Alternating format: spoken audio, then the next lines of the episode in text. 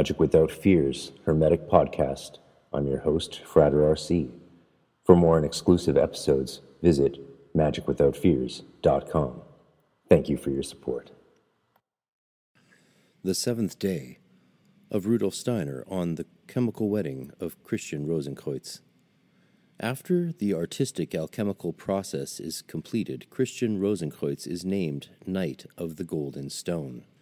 One would have to enter deeply into a purely historical discussion to explain the name Golden Stone from the literature and point out its meaning and use. For more on that, see Antoine Fevre, The Golden Fleece, and Alchemy. To enter this literature, some trustworthy but for the most part fraudulent, is not, however, the purpose of this article. We may nevertheless simply indicate some conclusions concerning the use of this name, derived from a reading of the literature. Those who have used the name, the Golden Stone, are to be taken seriously, wish to indicate by this designation that one can observe dead, stone nature in such a way as to grasp its relation to what is alive and evolving. Serious alchemists believed they could produce artificial processes of nature in which what is dead and of a stony character is used in such a way that, when rightly observed, something can be recognized of what goes on when nature herself weaves what is dead into what is living and evolving. Through the perception of quite distinct processes in what is dead, serious alchemists would grasp traces of nature's creative activity and, with it, the presence of the spirit ruling in the phenomena. The symbol for what is dead, but is recognized nevertheless as the revelation of the spirit, is the golden stone. Whoever examines a corpse in its essential, actual nature recognizes how what is dead is gathered up into the general process of nature. The form of the corpse, however, protests against this general nature process. This form can only be the result of life permeated by spirit. The universal natural processes must destroy what has been formed by such spirit-permeated life. Alchemists believe that what ordinary human knowledge can grasp of the whole of nature is only as much as may be identified of a human being from a corpse. Higher knowledge should discover in a natural phenomenon what spirit is related to it, in the sense that spirit-permeated life is related to the corpse. This is the striving for the golden stone. Andreae speaks of this symbol in such a way that he clearly means only those who have experienced what he describes as the six days' work can understand what to do with the golden stone. He seeks to show that anyone who speaks of it without knowing the nature of the transformation of the cognitive forces can have only an illusion in mind. In the figure of Christian Rosenkreutz, Andreae strives to describe a personality who can speak in an authoritative way about something that is often spoken of without authority. He wishes to defend the truth against what is wrongly spoken about, the search for the spiritual world. Christian Rosenkreutz and his companions, after they have become actual workers on the Golden Stone, receive a memento with the two sayings, "Art is the servant of nature, and nature is the daughter of time." They are to work with these guiding principles out of their spiritual knowledge. The principles resume and exemplify their six days' experiences.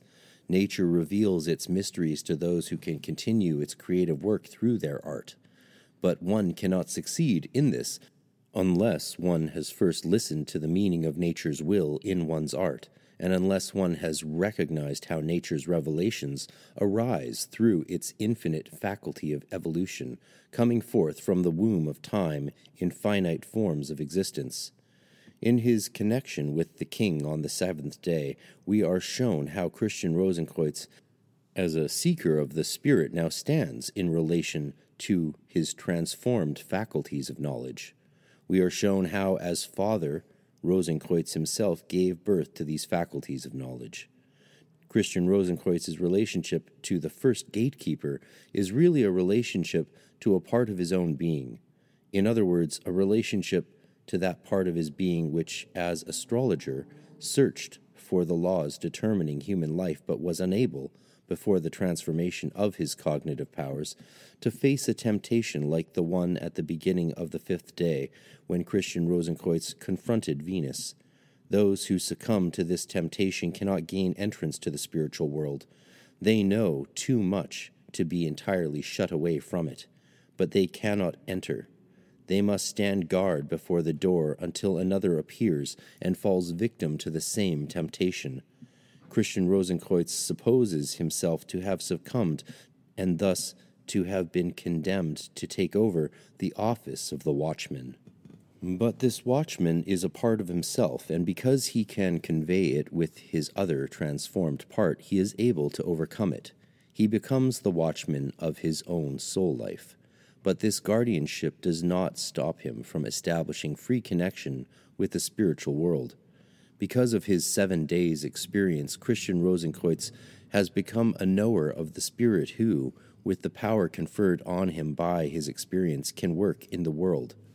What Christian Rosenkreutz and his associates accomplish in external life will flow from the spirit from which nature's own works flow. Through their work, they will bring harmony into human life that will depict the harmony of nature that is capable of conquering disharmony. The presence of such people in the social order is a continuously effective impulse toward a healthy way of life. When people ask, what are the best laws for living together, for the social life of human beings on earth, Andrea points to Christian Rosenkreutz and his companions. To the question of the best laws, he answers that the social order cannot be regulated by ideas expressed in thoughts about how this or that should be done, but by what those who strive to live in the spirit that manifests itself through existence may say. What guides souls who, following Christian Rosenkreutz, wish to work in human life is expressed in five sentences.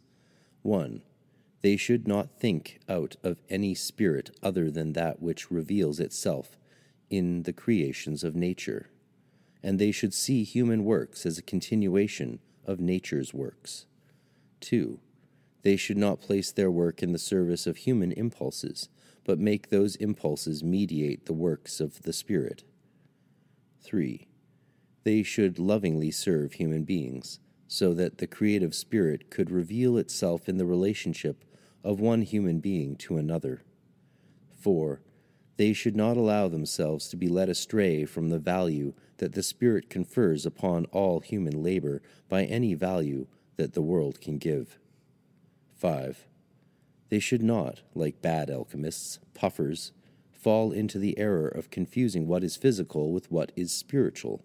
Bad alchemists believe that the physical prolongation of life and other similar objectives are the highest good.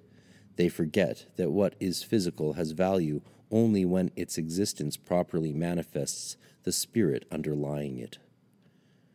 At the end of the narrative of the chemical wedding, Andrea describes Christian Rosenkreuz's homecoming. In all externals, he is the same as he was before his experiences. His new condition of life is different from the old only in that, henceforth, he will carry his higher human within himself as the ruler of his consciousness, and what he accomplishes will be what the higher human can effect through him. The transition from the last experiences of the seventh day to finding himself at home in his ordinary surroundings is not described. It says, here two or three pages are missing. One could imagine there might be people who would be especially curious about what these missing pages contain. Only those who have themselves undergone an individual experience of the transformation of their soul nature can know what those pages contain. Such people know that everything leading to this experience has a universal human significance that is communicated as one communicates the experience of a journey. What an ordinary person experiences is, on the contrary, something quite personal. It is different for everyone and cannot be understood by another in the same way as by the one who has experienced it. That Valentin Andreae did not describe the transition into the ordinary conditions of life can serve as further proof that the chemical wedding expresses true knowledge of what it describes. And now, a word from our sponsors.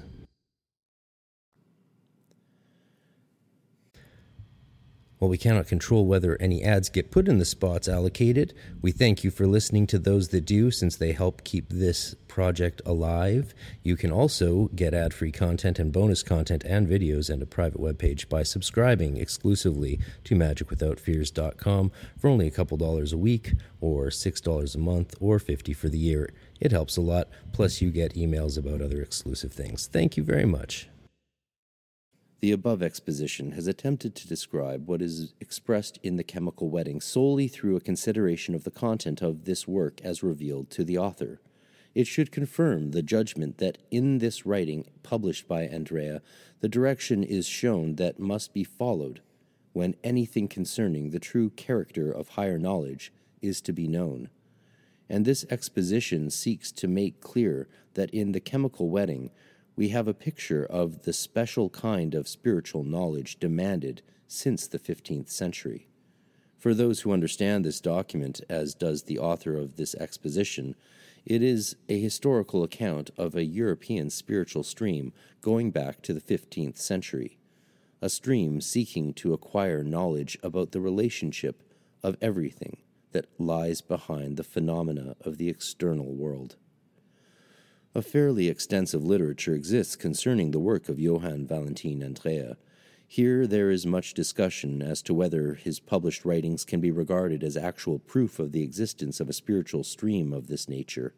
In these writings, this stream is said to be that of Rosicrucianism. Certain investigators consider the whole affair of Andreae and his Rosicrucian writings to be simply a literary joke, intended to ridicule the sentimentality to be found wherever the mysteries of higher knowledge are discussed. From this point of view, this Rosicrucianism would be a fantasy picture created by Andreae for the express purpose of making fun of the wild talk of sentimentalists or of fraudulent mystics. The author of this exposition, Steiner of course, however considers it unnecessary to trouble his readers with much of what is advanced in this way against the seriousness of Andreae's intentions. He is of the opinion that a correct study of what The Chemical Wedding contains affords sufficient basis for understanding what it means to convey. Evidence based on material other than these contents can have no effect upon this opinion. Anyone who recognizes the full weight of inner reasons will be convinced that outer documentary evidence should be valued according to inner reasons, and not that the inner should receive its value from the outer. Therefore, if what is said here takes its position outside the purely historical literature concerning Rosicrucianism, no adverse criticism of historical research is intended. All that is meant here is that the point of view taken in this exposition makes a full discussion of Rosicrucian literature unnecessary. Let me therefore add only a few remarks. It is a known fact that the manuscript of The Chemical Wedding was completed by sixteen oh three. It made its first public appearance in sixteen sixteen, after Andreae in sixteen fourteen had published his other Rosicrucian document, the Fama Fraternitatis, R C. It was this publication, above all, that gave rise to the belief that Andreae spoke only in jest of the existence of a Rosicrucian society. This belief was later supported by Andreae's own statement that Rosicrucianism was not a thing he would have cared to defend. There is much in his later writings and in his letters to support the interpretation that his sole purpose was to invent stories concerning this spiritual stream for the mystification of fanatics and the curious. As a rule, in making use of such evidence, no heed is paid to what misunderstandings works like those of Andreae are exposed. What he himself later said about this can be rightly estimated only when one realizes that he was obliged to speak in that manner after enemies had appeared who severely condemned this spiritual movement as heresy, and that adherents had come forward who were fanatical, or were alchemical swindlers distorting everything for which Rosicrucianism stood.